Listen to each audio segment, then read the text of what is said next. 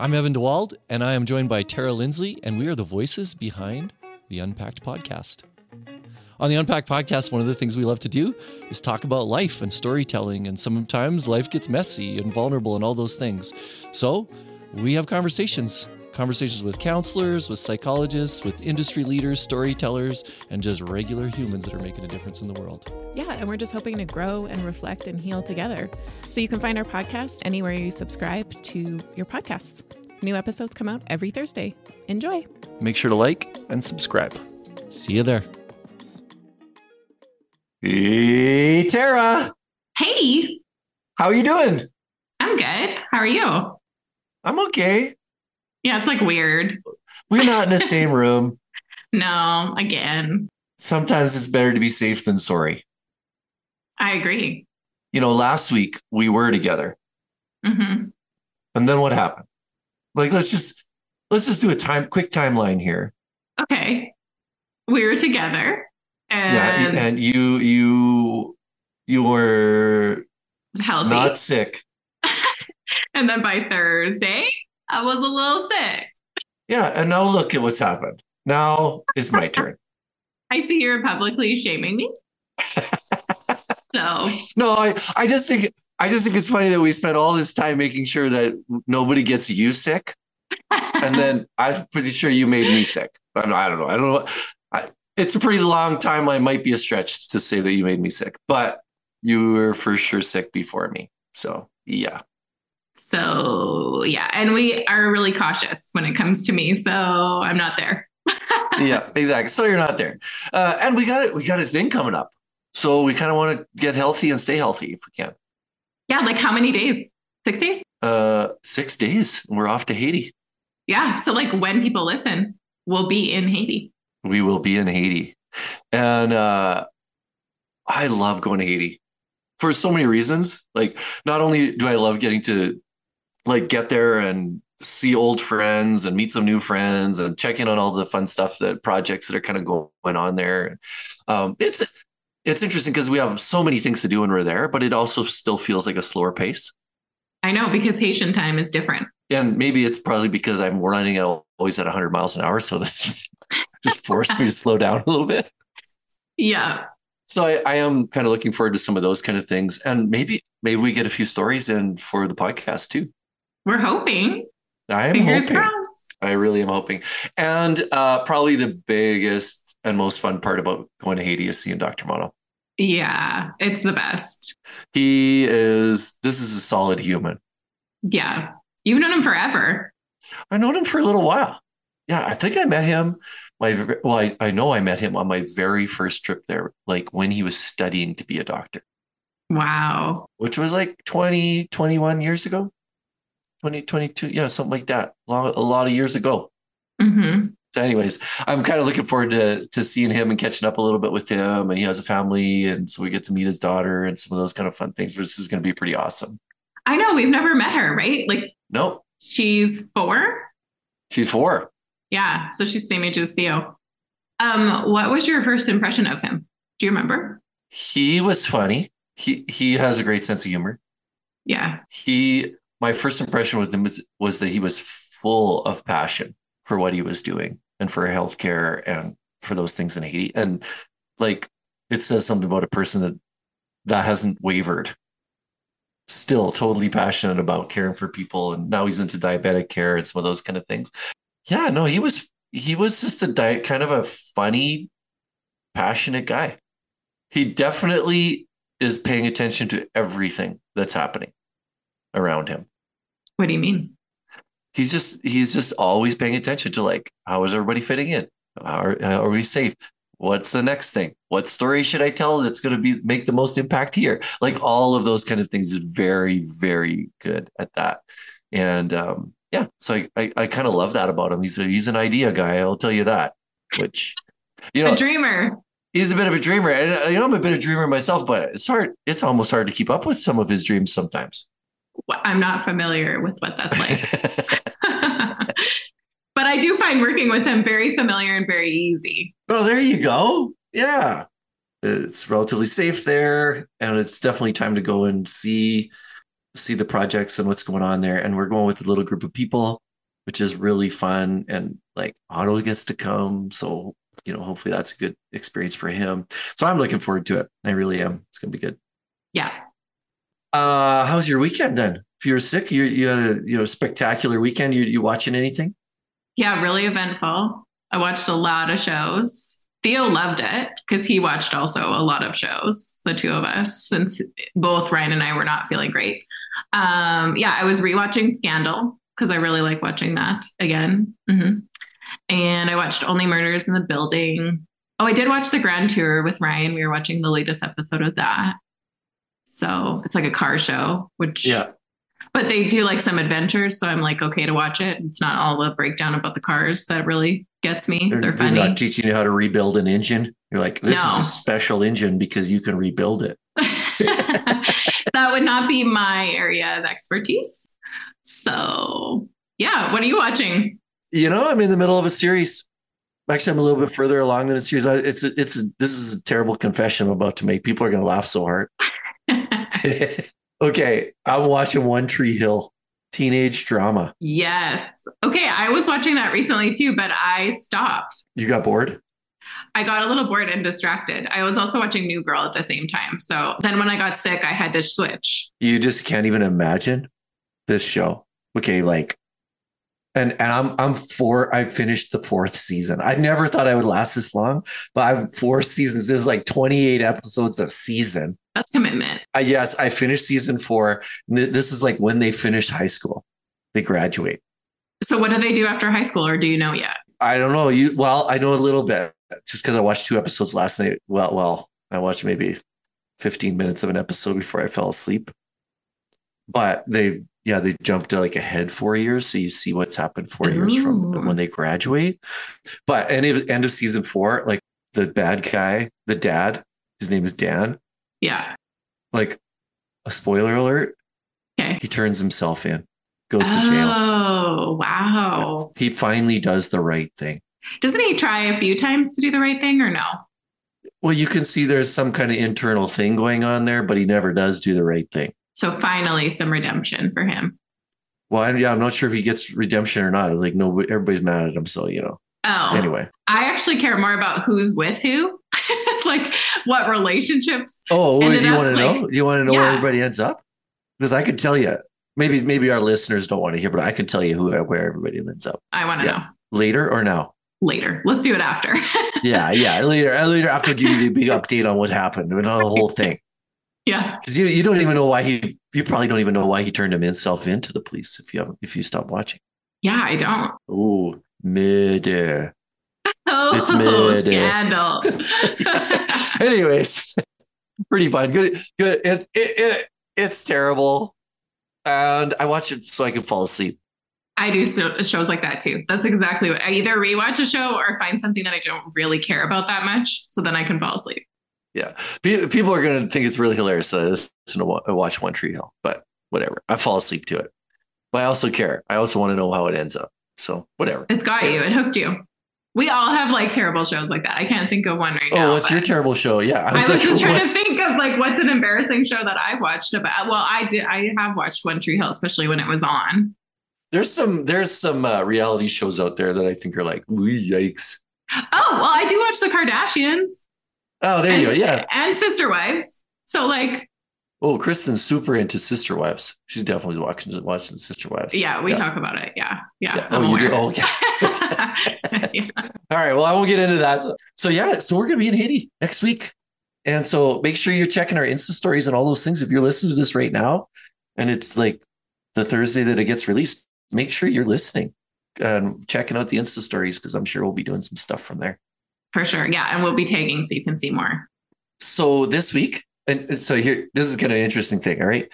We all know my history, my storied history with school. I'm not a big fan, like fan of teachers, rough, rough time in school. When I was a student, I wasn't a big fan of teachers, but now like, like one of our absolute bestie is a teacher. Yeah. Right. And she's a pretty good teacher. So, uh, well, from what I understand, I guess she never tried to teach me anything, but she seems like a pretty. She's good never tried to. She's going to take such offense to that.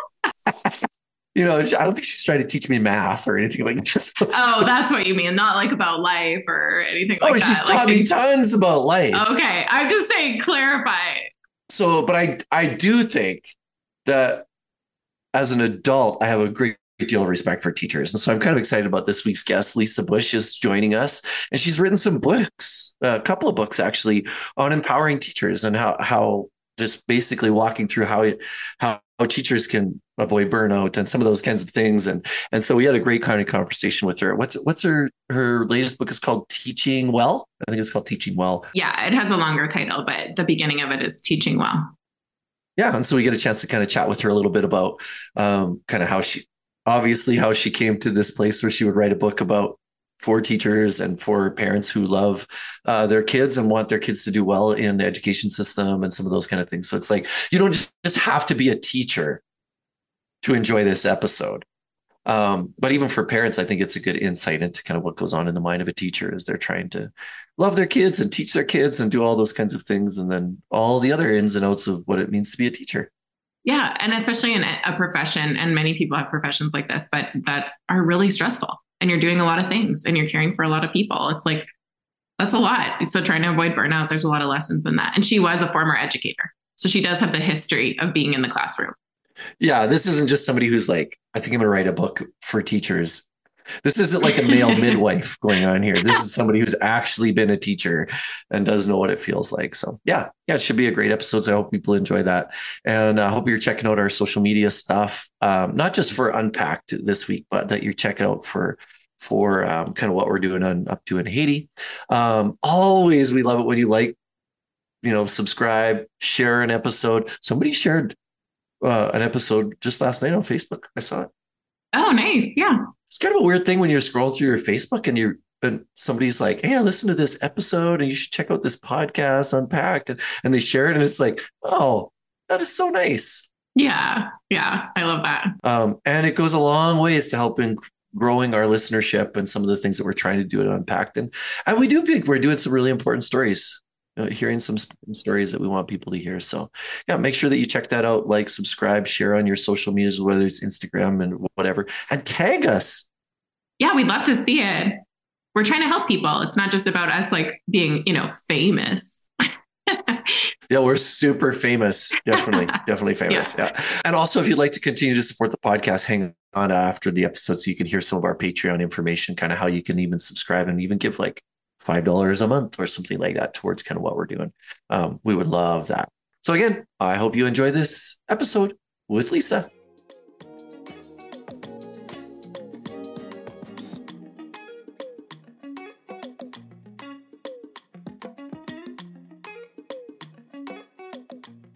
Tara. Yeah. This week we have uh, Lisa Bush. Yeah. Uh, educator, author, and, you know, knower of lots of things. I know. I'm excited. She was a podcast host for a while. She St- still is. Still is. Little pause. And, you know, I have great respect for podcast hosts. Me too. Yeah.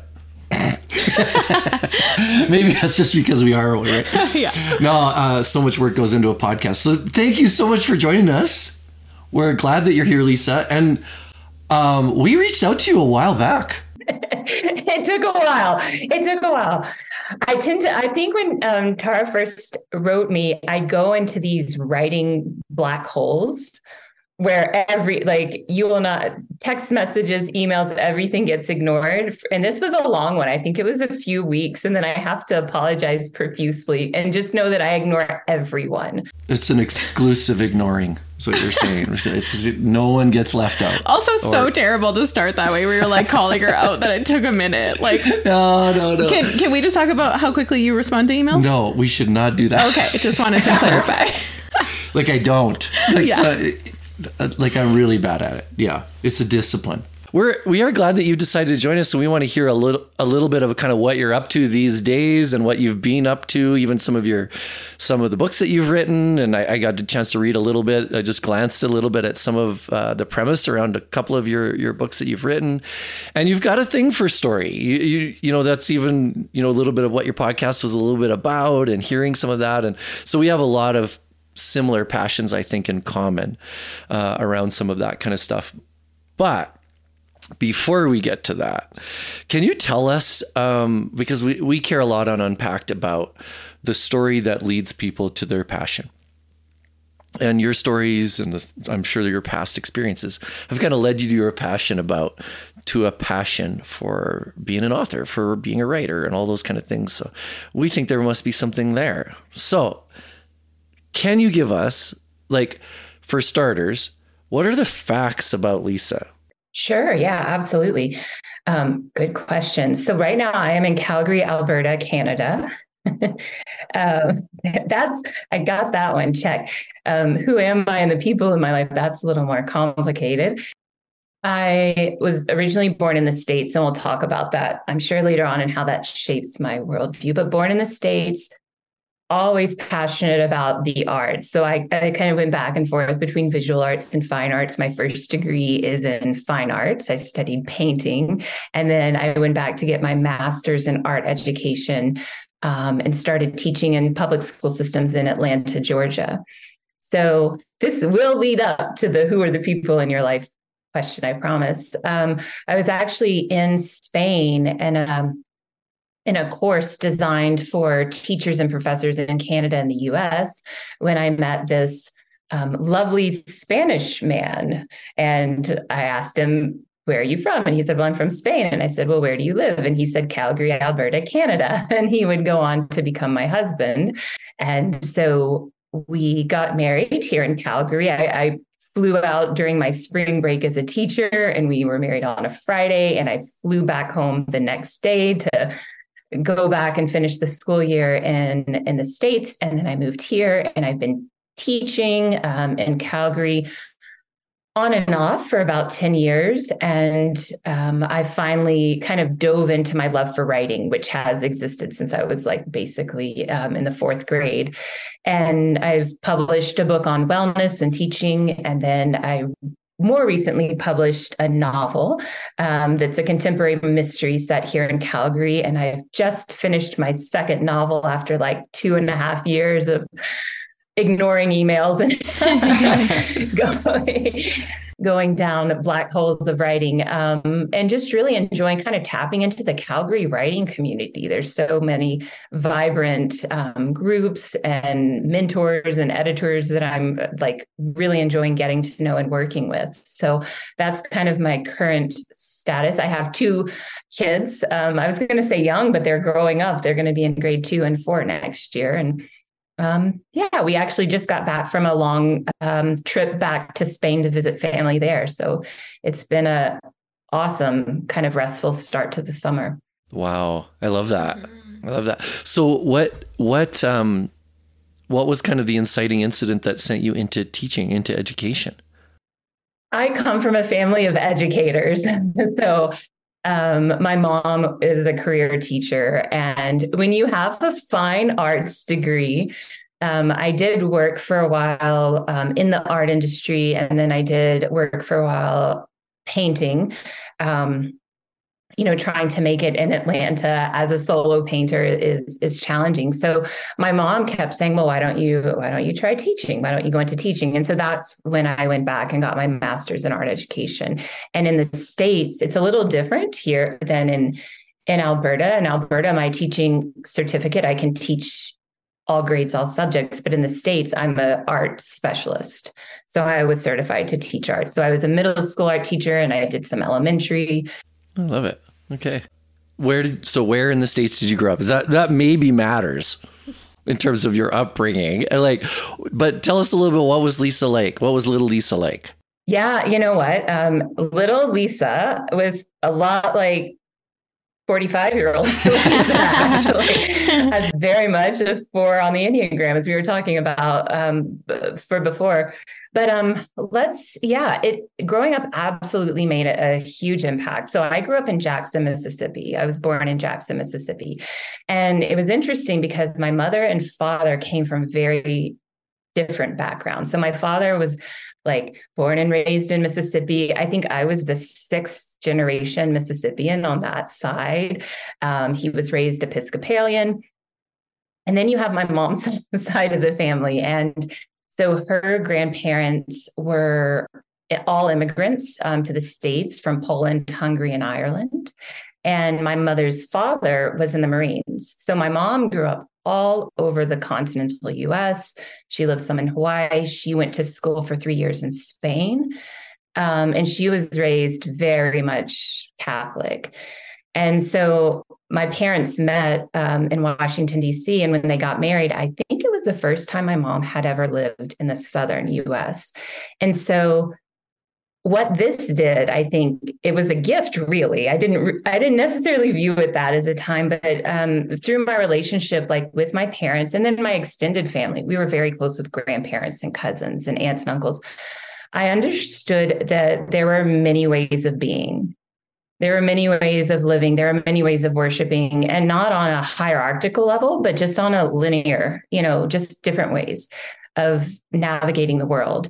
Um, so like some of my family lived in the same town that they were born in, or they lived in a town a few miles away. And then like I had cousins that spent a year studying in Indonesia, um, for example. So I think that kind of, I'm going to use my teacher vocabulary, but that like pluralism or that worldview um, stuck with me throughout my life, and, and it continues today and, and very much exists within my, my teaching.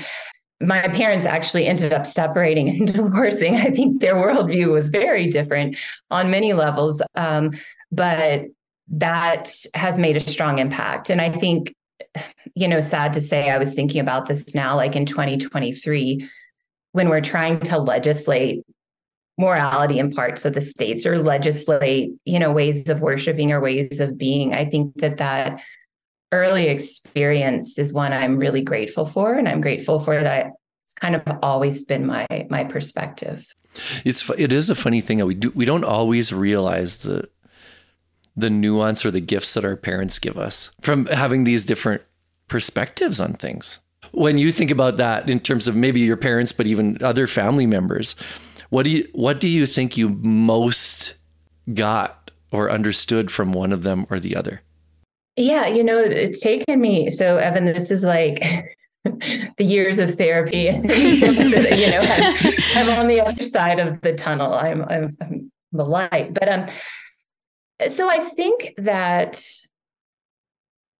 every family member had a different way of navigating life and, and probably had different expectations for me. So I'll use like two specific examples. So like, let's say, for example, I know like my father's mother, my grandmother, who I, I grew up very close with all my grandparents, which was like a huge gift. But, you know, when we were talking about universities um, or college, it was very much expected that I would attend the University of Mississippi or Ole Miss and join a sorority.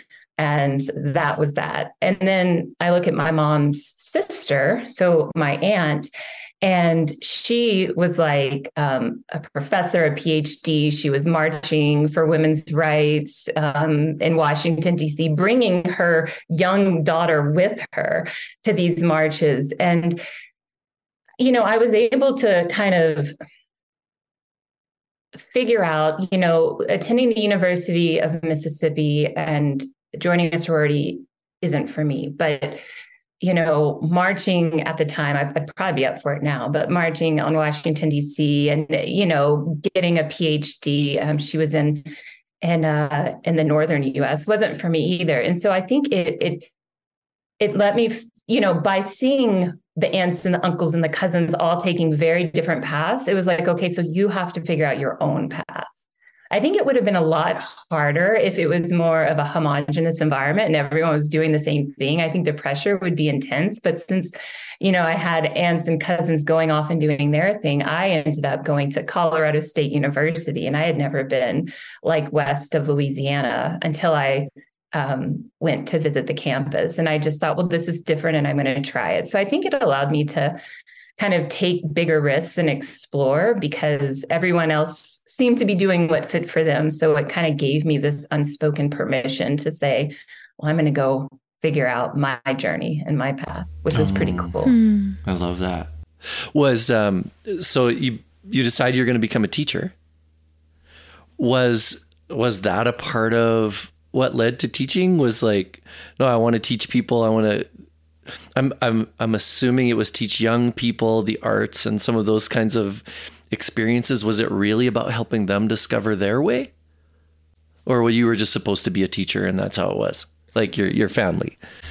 Let's see. I'm going to say, I think my experience with teaching, so is it me helping them find their way? I think my experience with teaching has always been, I have felt the students give me more than I feel like I have probably given them. Um, I I loved learning. I always loved learning. A friend of me, uh, a friend of mine in university said, you're either going to be like the perpetual student or you're going to be a teacher because you just love learning. I loved reading. I loved exploring. I loved asking questions. Um, so I think it was more of the environment, the environment of teaching of that. You know, there's this kind of cliche that we say so much that it doesn't mean anything of the lifelong learner. Um, but I really like that would be my goal in life is just to keep learning. And so being in an environment where I could get paid, you know, to, to teach and to ask questions and, and things like that. Um, and then I did, I mean, my gosh, I could talk about my early experiences in education forever and I won't, but I had kind of two experiences early on. One was a little more negative and one was positive that like kind of made me fascinated with education and still to this day. And, and the first one happened early on in grade one and two. I would have been what you call like a reluctant reader or a at-risk student. I don't know what label they would have put on me. Um, and I was later diagnosed with A D H D, and I think that has a lot to do with it. But because of the, I came from a privileged family. So when I was struggling to read in grade two and, you know, the school kind of called my parents in and said, look, this, you know, she's not, she can't spell, she can't read. And I hate, oh, I hated, um, like it just, words didn't make sense. Letters didn't make sense to me. My mom worked with a school, and keep in mind, she went on to be a teacher. She worked with a school. I had a lovely educational assistant um, that worked with me, you know, in what would have been like a broom closet off the library, but she worked with me one-on-one. And when that didn't work, my mom um, took me to see a private tutor, and my mom was working with me hours and hours every night. And um, something clicked. It happened probably in grade three or four.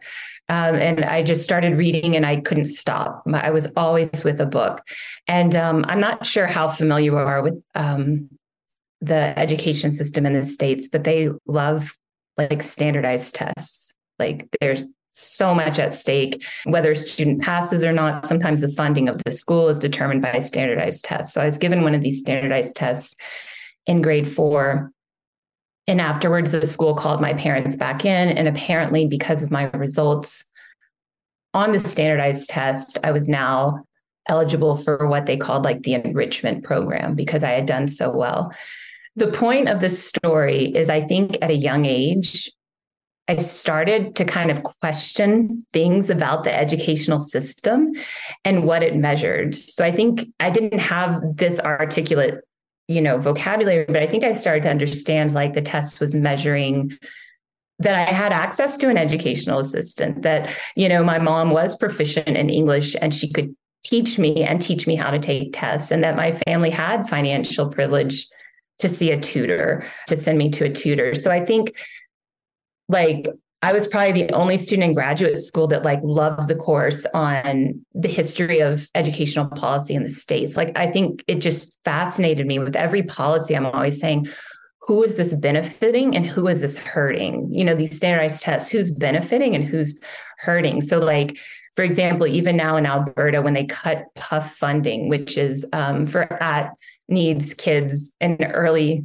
um, in early years, I think it's like it starts at age four. Who is this hurting and who is benefiting? Or when they cut educational assistance, who is this hurting and benefiting? So like that fascination, I started teaching at a very high needs school in Atlanta, and I think just kind of the that interest um, with it. And then having said that, a, a more positive, a little more positive story was in middle school. I had two teachers that literally I can say changed the course of, of my life. One was my literature teacher. And I was always kind of the quiet, introverted, in my head kid. I wasn't particularly, you know, skilled at sports or um, outgoing. And I remember one day at the end of, of class, she gave me a book, and the book was Roots. And she says, why don't you go home and read it and bring it back and tell me what you think about it? Um, and like, this would be illegal now in several states with, with what's happening right now. But she just kept, and she gave me, we read the Odyssey in class, and then she gave me the Iliad, and she'd say, go home and read it. And, and she kind of, through her action, she never said as much, but she kind of, she made me feel special. Like I had a talent with reading. Um, and then something similar happened in my fine arts class.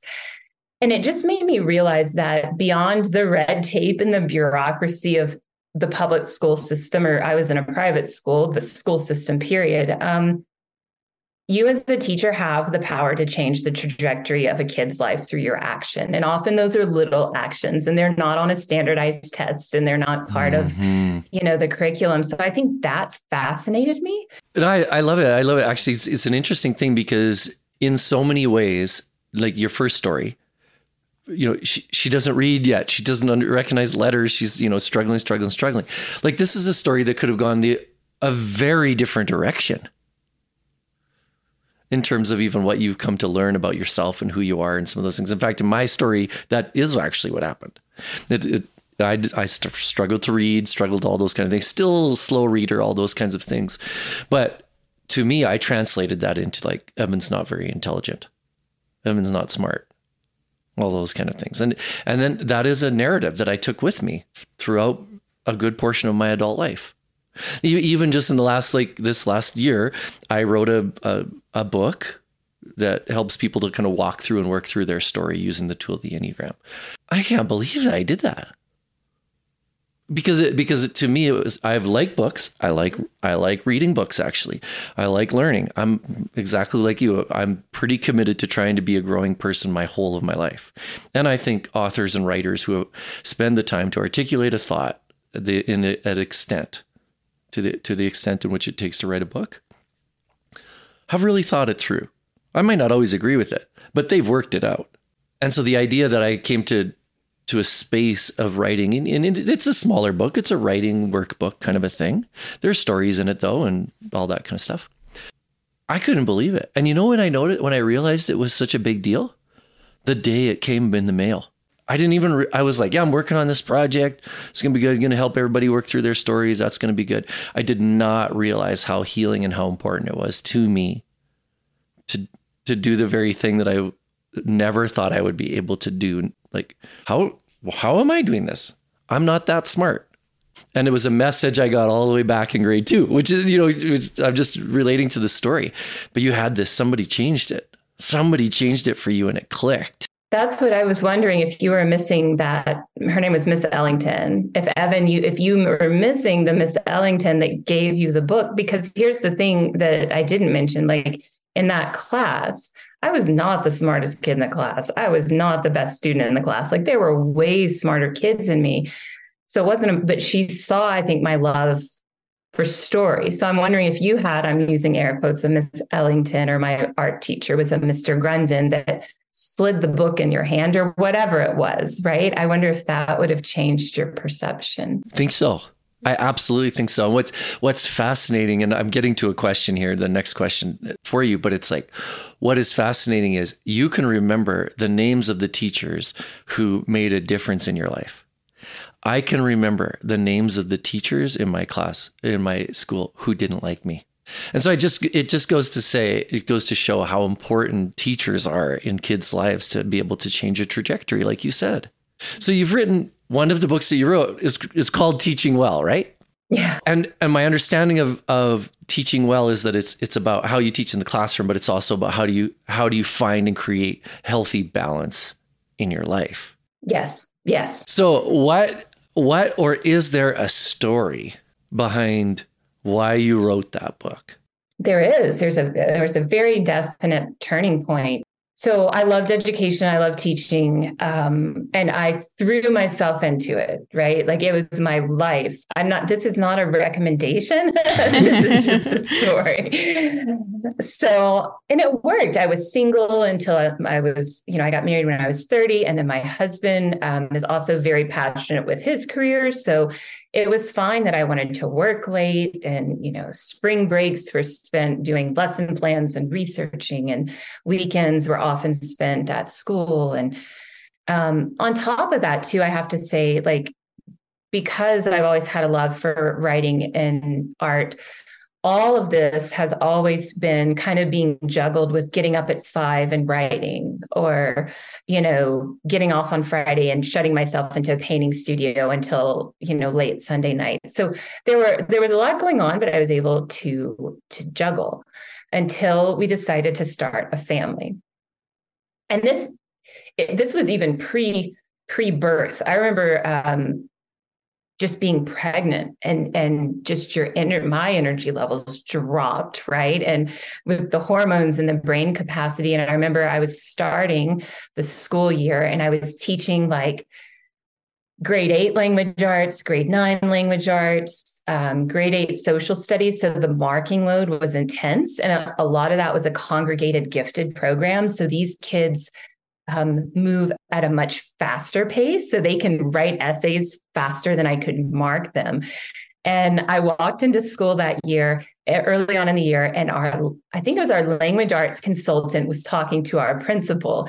And it was one of those, they were having a serious conversation. I was just, you know, the school teacher walking by, and she turned to me and she said, "Lisa, how are you doing? How is your summer?" And I looked at her in the face and I said, "I'm doing horrible. And I think I want to quit teaching." Oh. She's like, "We need to talk."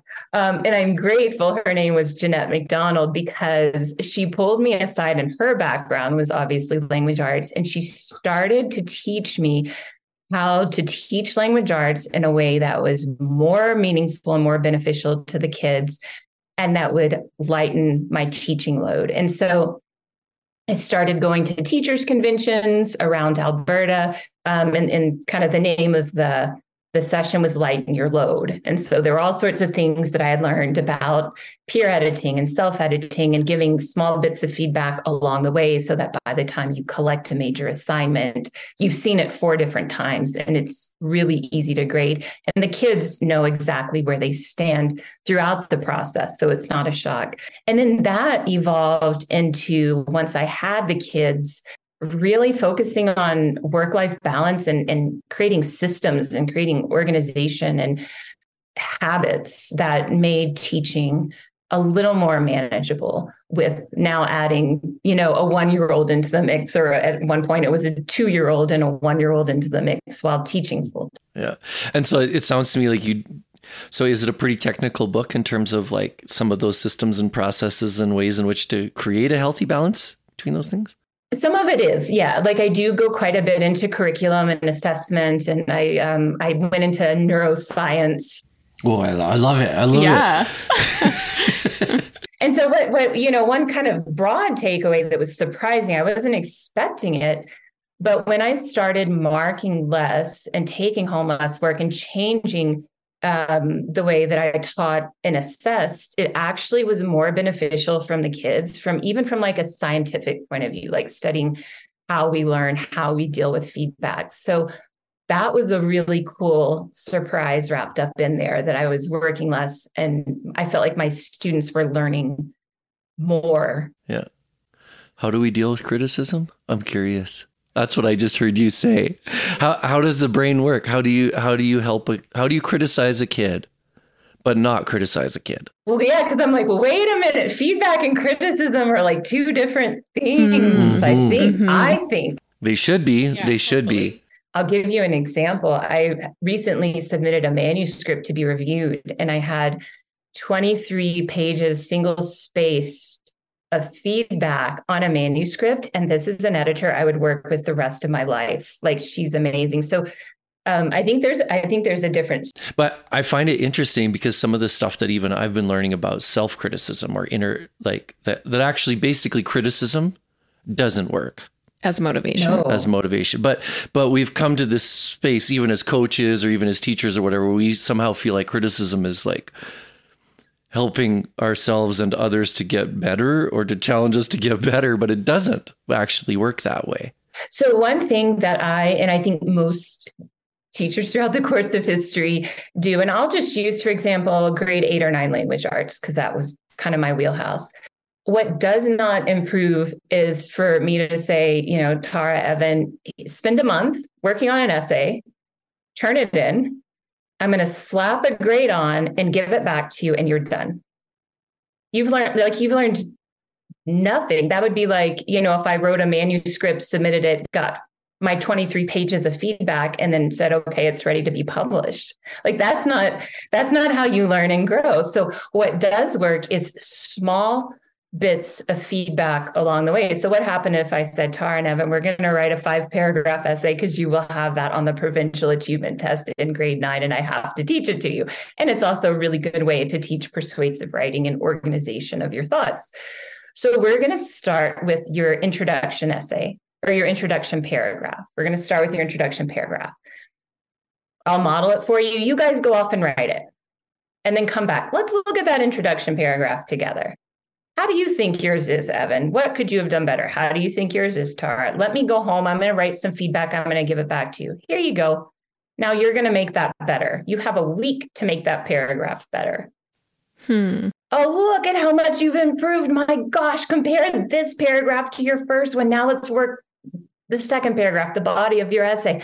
Let's do that. Okay, work on your first one. Okay, now here's the checklist. Go through what? Do you, how do you think you did? Now I'm going to take it home and I'll give you some. Or, or usually, I would I would sit there with you. I'm going to sit there with you and I'm going to ask you some questions. Do you think you could do this? Maybe you could find a source for this. Could you add a fact here? Okay, now I'm going to give you a week. Go improve it, so that by the time you've turned in your essay, I I am fully aware exactly where Tara is and exactly where Evan is, and you know where you are too. And I tell you what, I've never given so many high grades in my life is when I did that, but that's how we work, right? That's how the world works. That's how the publishing industry works. Like, I can't tell you how many edits you go through before that book hits the shelf, and it makes me a better writer. So, um, and that was taught, that was when I talked with that language arts consultant. That's one of the first things she said to me. She said to me, Lisa, I took my kid to the Calgary Public Library, and they had a, an artist reading like a board book, like the most simple children's book. And she raised her hand and asked the, the excuse me, it was a, an author, the author, she asked the author, how many revisions did you do to get that very simple board book? And I think the author said ninety-four. And she said, so why in our classrooms do we say, here's an essay, go do it, and then we slap a grade and then we move on? They're not learning, and we're exhausted with all of the marking. So that was huge. And, and what I read about feedback um, and small bits of feedback, consistent feedback, ongoing feedback, it does actually help. Yeah. Mm. Well, and what's interesting is you, even in the way you gave the feedback, it was a question. It wasn't like you were giving feedback, but in a question format, which also is less than being like, it doesn't sting as much as when you're like, this is bad, change this. It's like, oh, I wonder if you could add this in, or this might make it stronger. Have you thought about this? It, it's more empowering. Yeah. I definitely want to take a class from you on how to write a five paragraph essay. I, I, I think that that's one of the really helpful, that's very helpful. That I, I for sure grew up in an environment, I went to school in an environment where the grade was all that mattered at the end, it, it, and, and that it was done. That's the way I was taught. Like, you, you do an assignment so it's done, so you don't have to do it, and do it just good enough so you don't have to do it again, so you don't fail and have to do it again. Mm-hmm. So I, I don't I don't know that that was a great, well, I know that wasn't a great technique of teaching, but it is the kind of teaching I received. So I love it that you're writing this. And and I actually do think that whether it's teaching in uh, elementary school or high school or in any any aspect, great teachers are learners. And so when you've instilled the practice of learning yourself, being a learner yourself, you become better. You become a better teacher. I think it's true in a lot of areas. So I love that. So you, but you move on from writing a, here's how a system and here's how you can teach well kind of writing. And you, you've written some like novels. Yeah. But when did you write this book? Like where, oh, yeah. when oh, did yeah, you, yeah. did you transition out of teaching at some point too? And then when did you write this book? Like, cause also if you're like, I, I'm kind of amazed by you right now that you wrote a book and you were a teacher and had little, little kids, and I'm a working mom too. And I'm like, that's a lot. That's a lot. So what was the timeline? How did this all work? It was four work? in the morning. She's, yeah, I know, but I'm she like, said she was writing at I'm four gonna in the morning. I'm going to need a breakdown. like, Well, Tara, it led, it led to burnout. Surprise, surprise. Um, so this book was published in twenty nineteen. My second child was born in twenty sixteen. Uh, my first child was born in twenty fourteen. So, it, I mean, it, it, it took years. I mean, it was so twenty fourteen was around the time where I thought, this is ridiculous. I need to start looking at more effective ways. So kind of the research started around twenty fourteen. And twenty fourteen, twenty fifteen was when I was on maternity leave, but I was doing quite a bit of teachers' conventions and talking. And then in twenty sixteen, when I went on my second maternity leave, that was when I started, I'm like, this should be a book. Um, and so I started writing it and pitched it. twenty seventeen, twenty eighteen, um, Pembroke Publishing picked it up, and it was published in January of twenty nineteen. And then I was Um, working as an educational consultant with two kids and then trying to promote the book, so that when COVID came around in, let's say, I think it was like February, March of twenty twenty, um, I was a school administrator and I worked until the end of that school year. And that's when I resigned. I formally resigned from the school district I was working with um, for a variety of reasons, but mostly I was taking my advice and I was like this, like, I can't, and we can, we can talk about it more, but there's so much you as a teacher can do within your own like microcosm of your classroom and your family and your school culture that you can do for your wellness. And then there's a whole nother kind of circle that's completely with like outside of your realm of control, like global pandemics or, you know, um, provincial wide policy. And so kind of the two came to a head, and my husband and I decided that I would um, resign and s- stay home with my kids. I stayed home for a year with them, and they went to Calgary Board of Education Hub Learning, and then also take time to write. So that's what I've been working on for the past few years. It's just, it's been like such an amazing privilege, but just to have that time to sit and teach myself to write. And my gosh, that is, it's not a one and done thing. So that's kind of the timeline. Um, City Hall was published in twenty twenty-one. Um, and then I have a book that should be out this winter, and it's actually a mystery, also takes place here in Calgary, but it's all about a public school system, a fictional public school system here in Calgary. Okay. I love it. And, and a lot of, so I only read the, the intros, but I, I got a, I got a glimpse into that. A lot of this is about, in particular around like women, and how do women succeed? What does this look like for them? How do they experience life and go through life? Why, why around topics like that? Like I, I, the second book that you wrote, second book, third book that you wrote, because I didn't think of Teaching Well. It's around what, five, is it five women who experience a story from the, right? Like it, it changes perspective. Yeah. From the perspective of five different women that are all mothers. Um, four of them are in the public school system teaching, and then one's a university professor, but it kind of, their struggles with navigating this system. Yeah. Yeah. Was there, was there something about like a sense that there's something you want your audience to understand about what female, like women teachers go through, what women, the perspective that they see? Is, is there something there?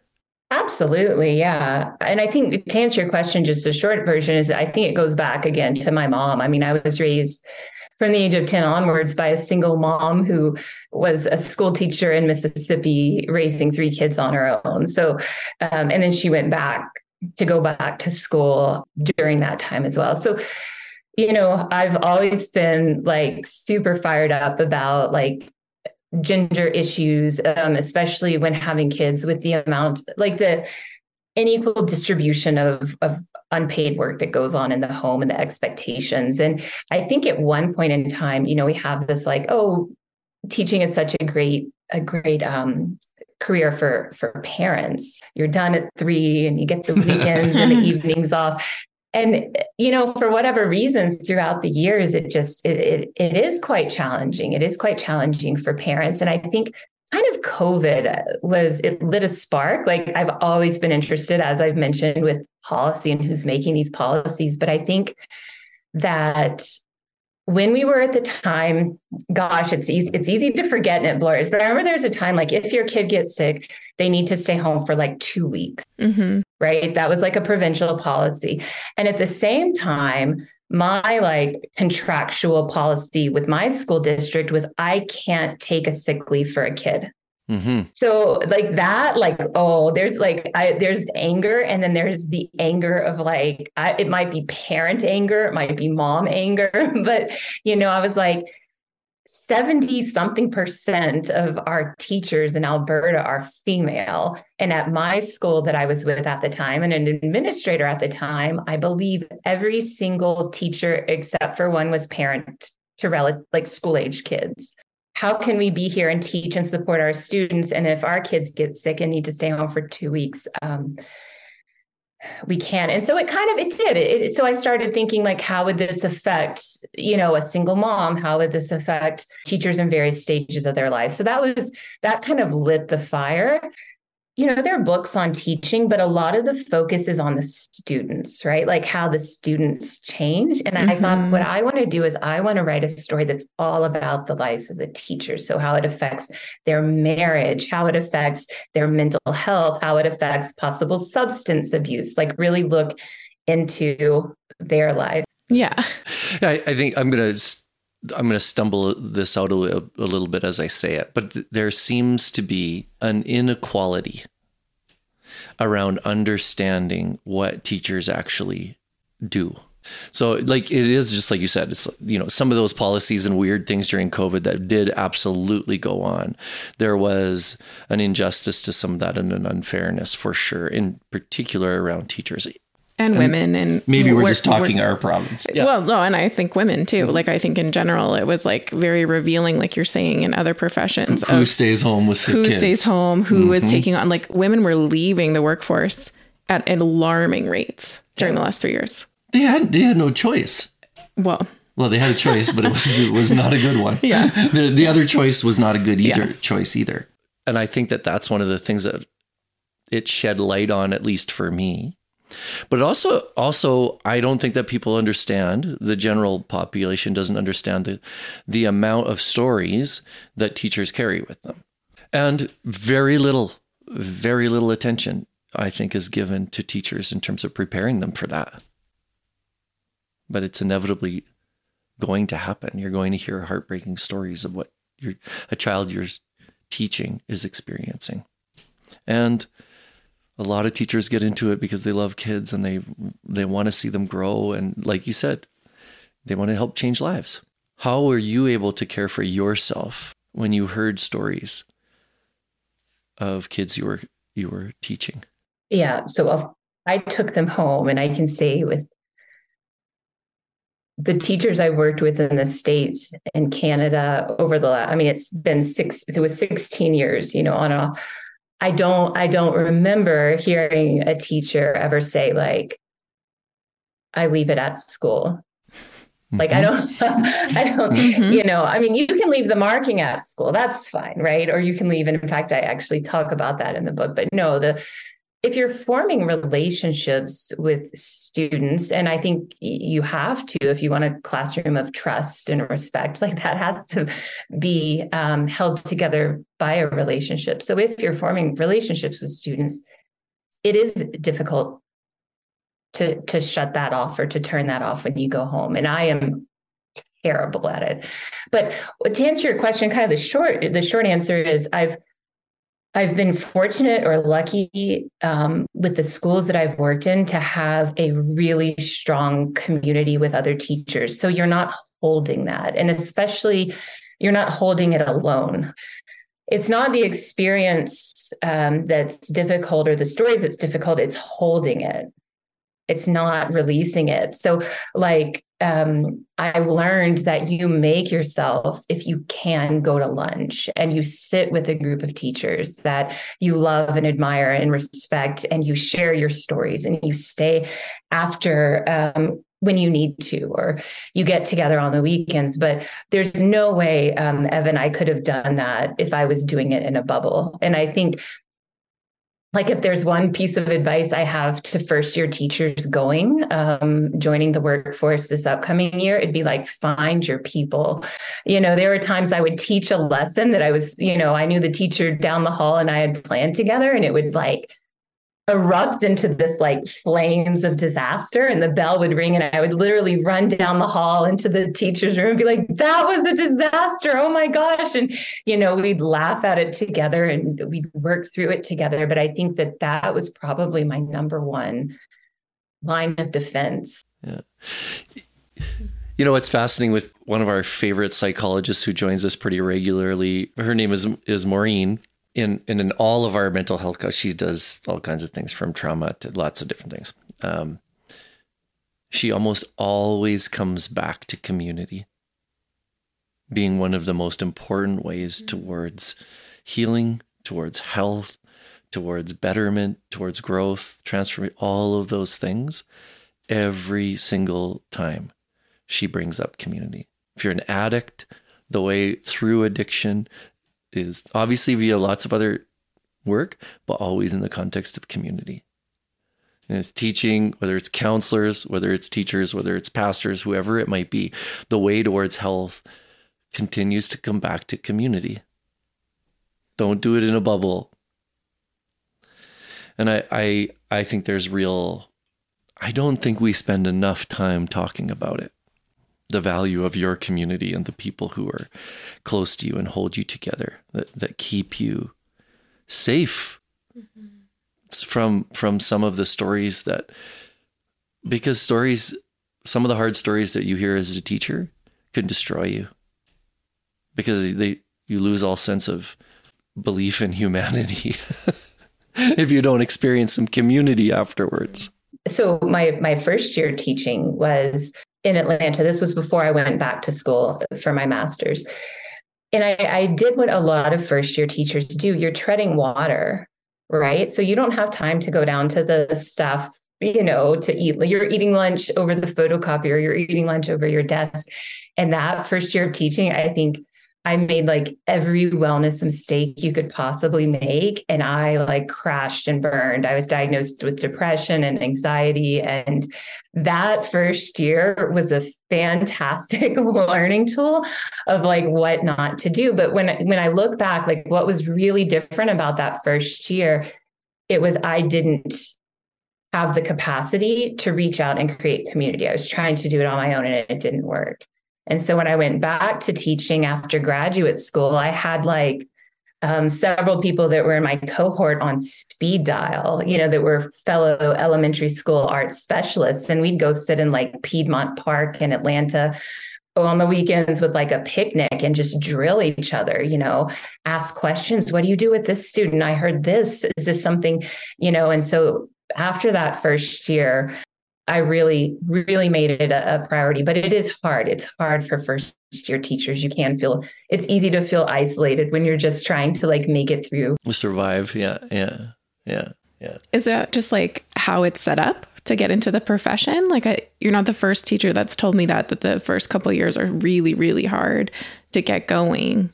Is that just like a cultural thing for teachers, or is there a different way? Like what your book was obviously needed to help people from burning out, but it seems a very, like a very common theme. I, I do think it's a common, a combination of things. Um, it could be sure what isn't, what isn't being taught in, you know, teacher service courses. Um, like I never had a course option on minimizing your assessment load. Like that was not offered at the university level.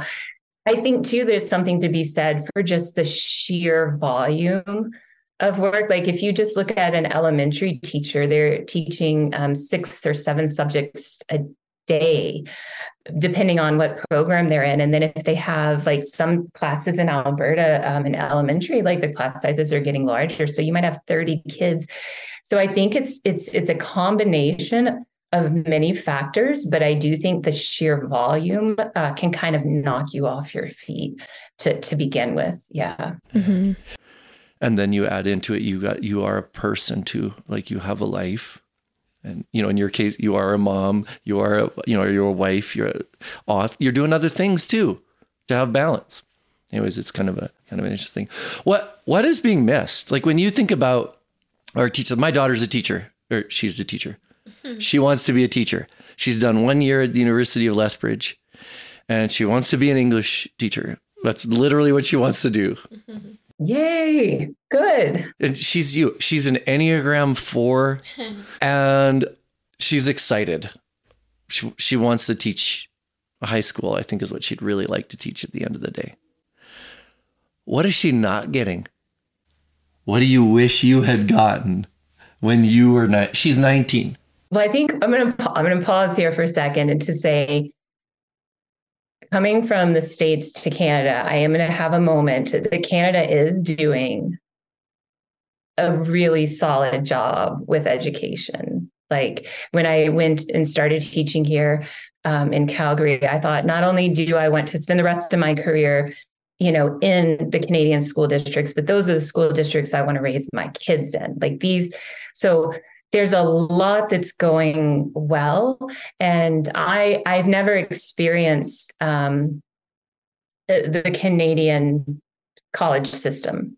I would say if you were to ask that question, like, what can we do to set your daughter up and teachers up for success? I think, I think it's for us as a society. It's, see, I'm going to go for, I'm going deep yeah, and wide. Let's go for it. Go for it. I think it's for us as a society to say we value, no matter you know, if we're in retirement age, no matter if we're single with no kids and we don't ever want to start a family, um, no matter if our kids are in a private school system, to say we as a society value public schools. We want an educated, you know, society here in Alberta, and we're willing to support that. I think that really makes a difference. I mean, things, and we, it's, I've said this so many times, I feel like record, but things like class size.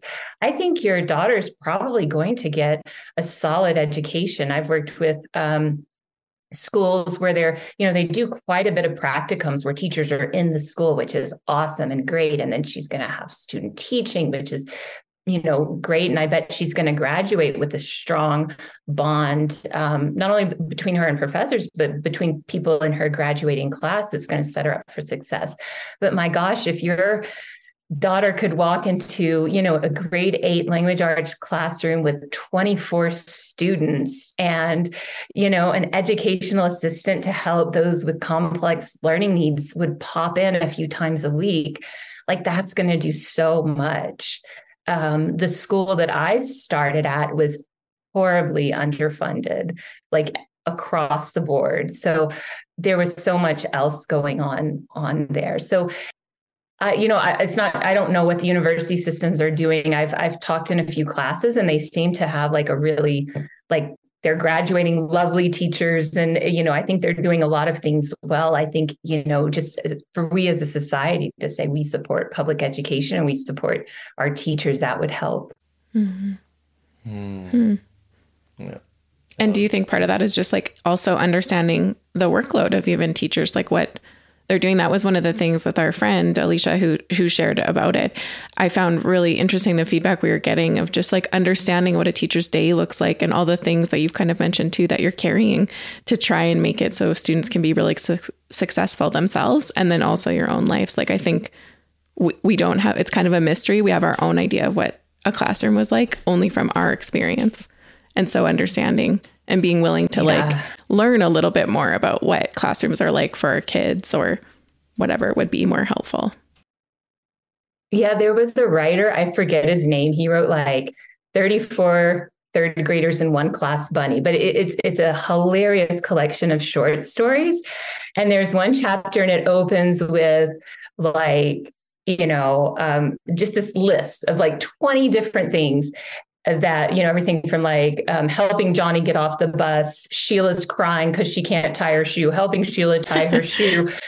Johnny left his lunch at home. Anna, you know, is dysregulated. And, and he said, this is the list of things I did between nine oh one and nine oh five. And he said, I asked my friend who works in the corporate world to make the same list. And it was like, it showed the friends list and it was like nine oh one to nine oh five. And it's like stood in line for a cup of coffee.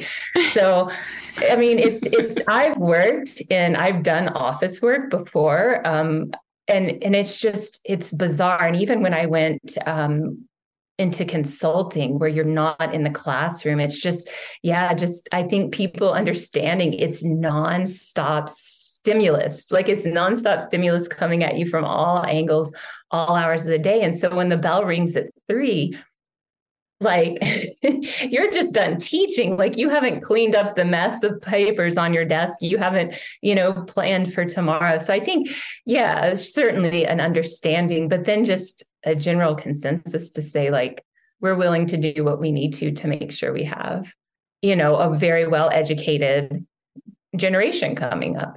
Yeah. Yeah.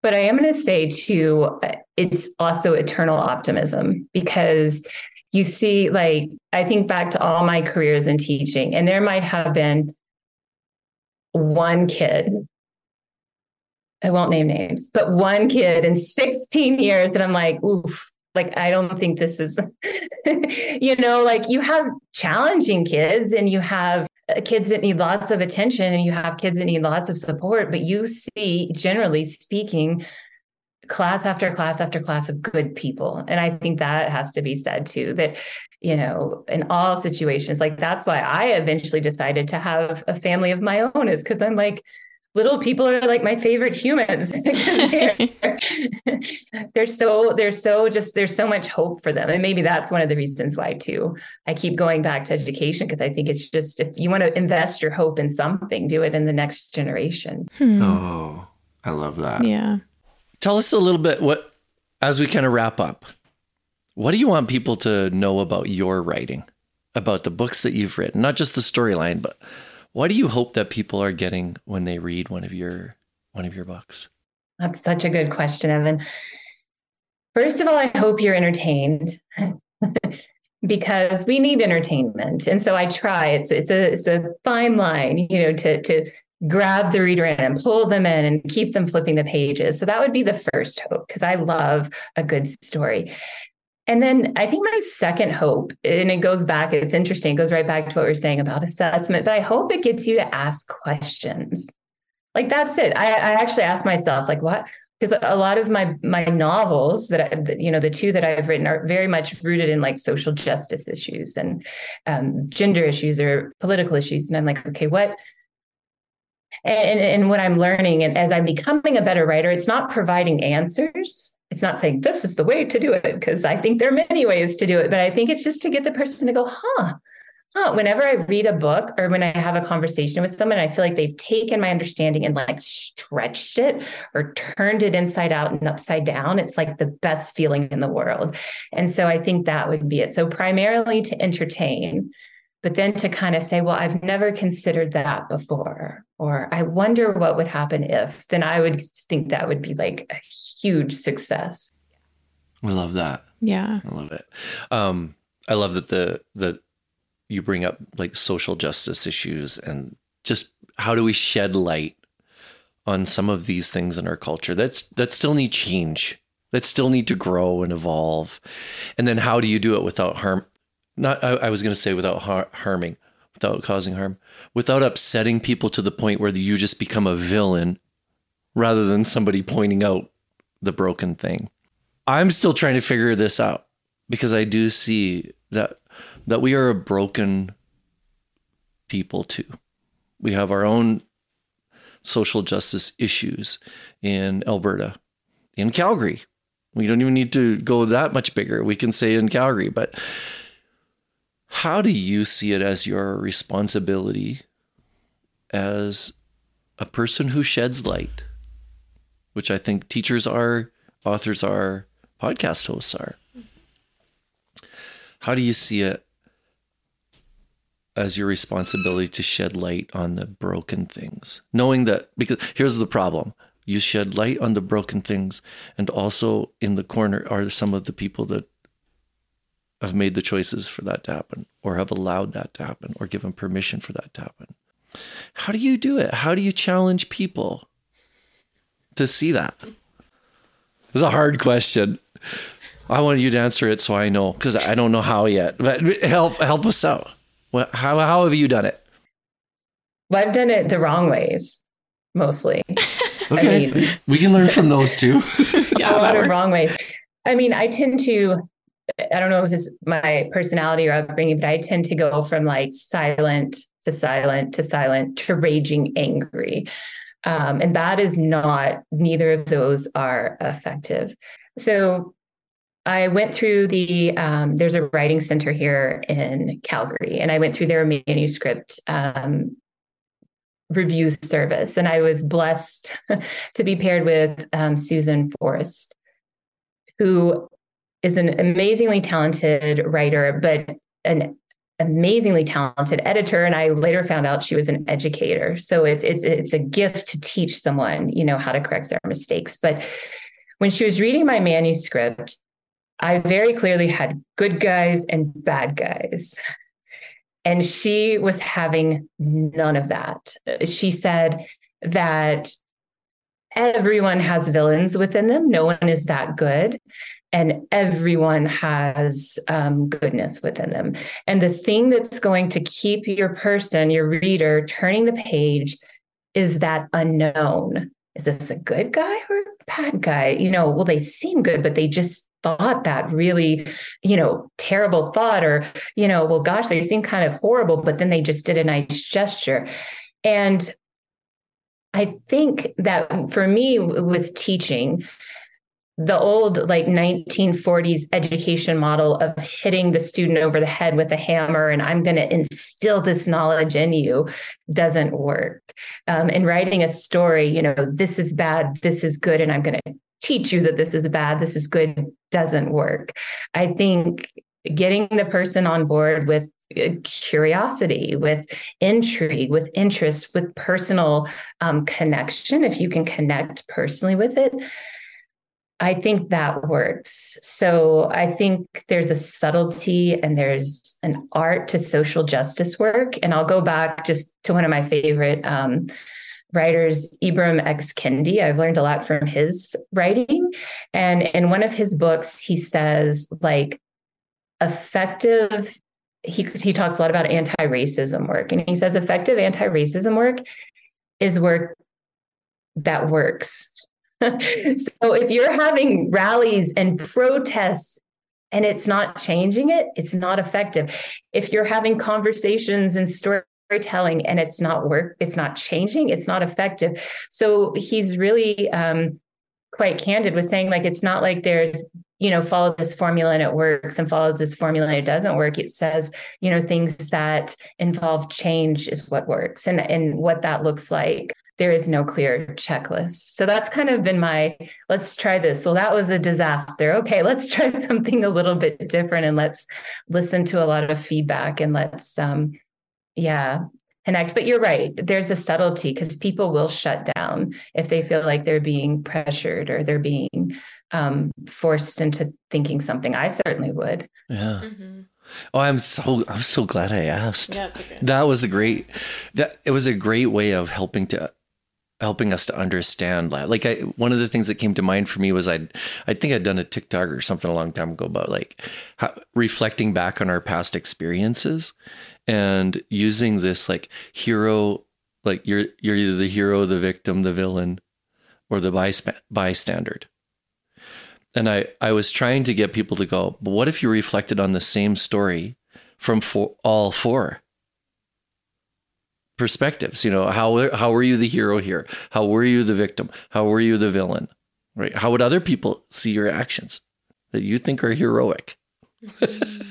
And would they be experiencing them as a villain, or, or even the bystander thing? And it's like being able somehow to to step away enough to go, but how are my words being heard? Because my goal is to see growth and transformation, to see people change. So anyways, it's a, it's really, really difficult because to be a person who sheds light on social justice issues in your own community is to offend. You have to offend somebody to do that. You are going to offend people, but you know what? The only way, and I'm learning this, the only way you're not going to offend people is if you're silent and invisible. So, I mean, it doesn't matter what you do, you're going to offend. So you might as well offend on the right side of justice. Yeah. yeah. You're going yeah. to offend one way or another. yeah. But, um, yeah. But I think as, as a storyteller, if you can engage, if you can, I don't know, that's what I'm hoping. Because there's there's fear. There's a lot of fear. Like I get, I get there's fear with a lot of the bad decisions we make. A lot of bad decisions I've made in my own life has been largely rooted out of fear. And so if you can take the fear away through laughter or through interest or through a feeling of trust or a feeling of connection, I think, I hope that hurts. But my goodness, Asterix, I am not a social justice expert, so please read the people who study this and live it and know it. Oh, I think you've taught a lot about social justice things just in the conversation and the way that you that way that you even answered that first question. I sure appreciate it, and I do think that it's something that we have to continue to work on. It's a growing thing for us as allies and individuals who who care about the marginalized. Yeah. Well, I'm. You did send us in a P D F the books. And I I just got mine this morning, so I'm going to have to have a glance at it and see a little bit maybe more and uh, see what you've written, because I, I definitely, um, I, I not only want to know more about your writing, but I also want to know more about you uh, through this conversation. So I'm grateful for your time and and kind of offering up parts of your actual story and some of the stories that you've written that are a little more maybe fiction-based, but are also teaching something important. How can people find your books, find you? How can they learn more about what you're doing and what you're writing about? Yeah, so the best way would just be to go to my website. It's lisa bush dot c a. Um, I'm on Instagram at Lisa Bush Writer and on Facebook at Lisa Bush Writer. I'm on Twitter, but I've kind of stopped using Twitter, but that's at Lisa Bush Writer as well. Um, and then just stay tuned. I'm actually re-releasing. You have the updated version, but I'm re-releasing City Hall. I've been working with some incredible editors um, here in Calgary. So that'll be out this fall, and then the district will be out. It's scheduled to be out this winter. So hopefully pretty quickly back to back, you'll have two, um, two of those. So just, yeah, follow me on social media, um, check out my website, and all the information will be there. Yeah. I love it. And get the books. And get the books. Yeah. Mm-hmm. Thank you so much for your time. I know that it takes something to mm-hmm. jump on and do these kinds of things, so we appreciate it. And yeah, I hope that you have a good rest of your summer. And I'm assuming you're going to keep writing, keep working. That's a plan.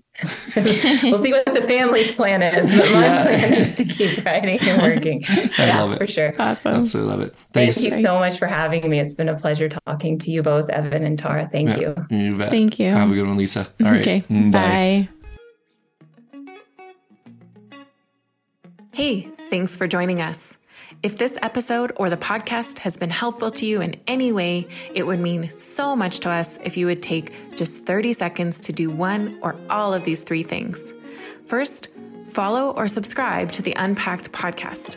This helps you never miss an episode, and it goes right to your device. And it helps us so more people can find it too. To do this, head to the show page on Apple Podcasts or Spotify or wherever you listen to your podcasts. Then just look for the follow or the plus sign and click it. It's so important to us, and it would mean so much. And hey, while you're there, if you'd be willing to give us a review, preferably five star, and share an episode with a friend that you found helpful, we would be so grateful. We are so, so grateful for this little online community. And if you're looking for more ways to support or exclusive content, you can head to our Patreon account, and you can find that in the link in our bio. Again, thanks for listening.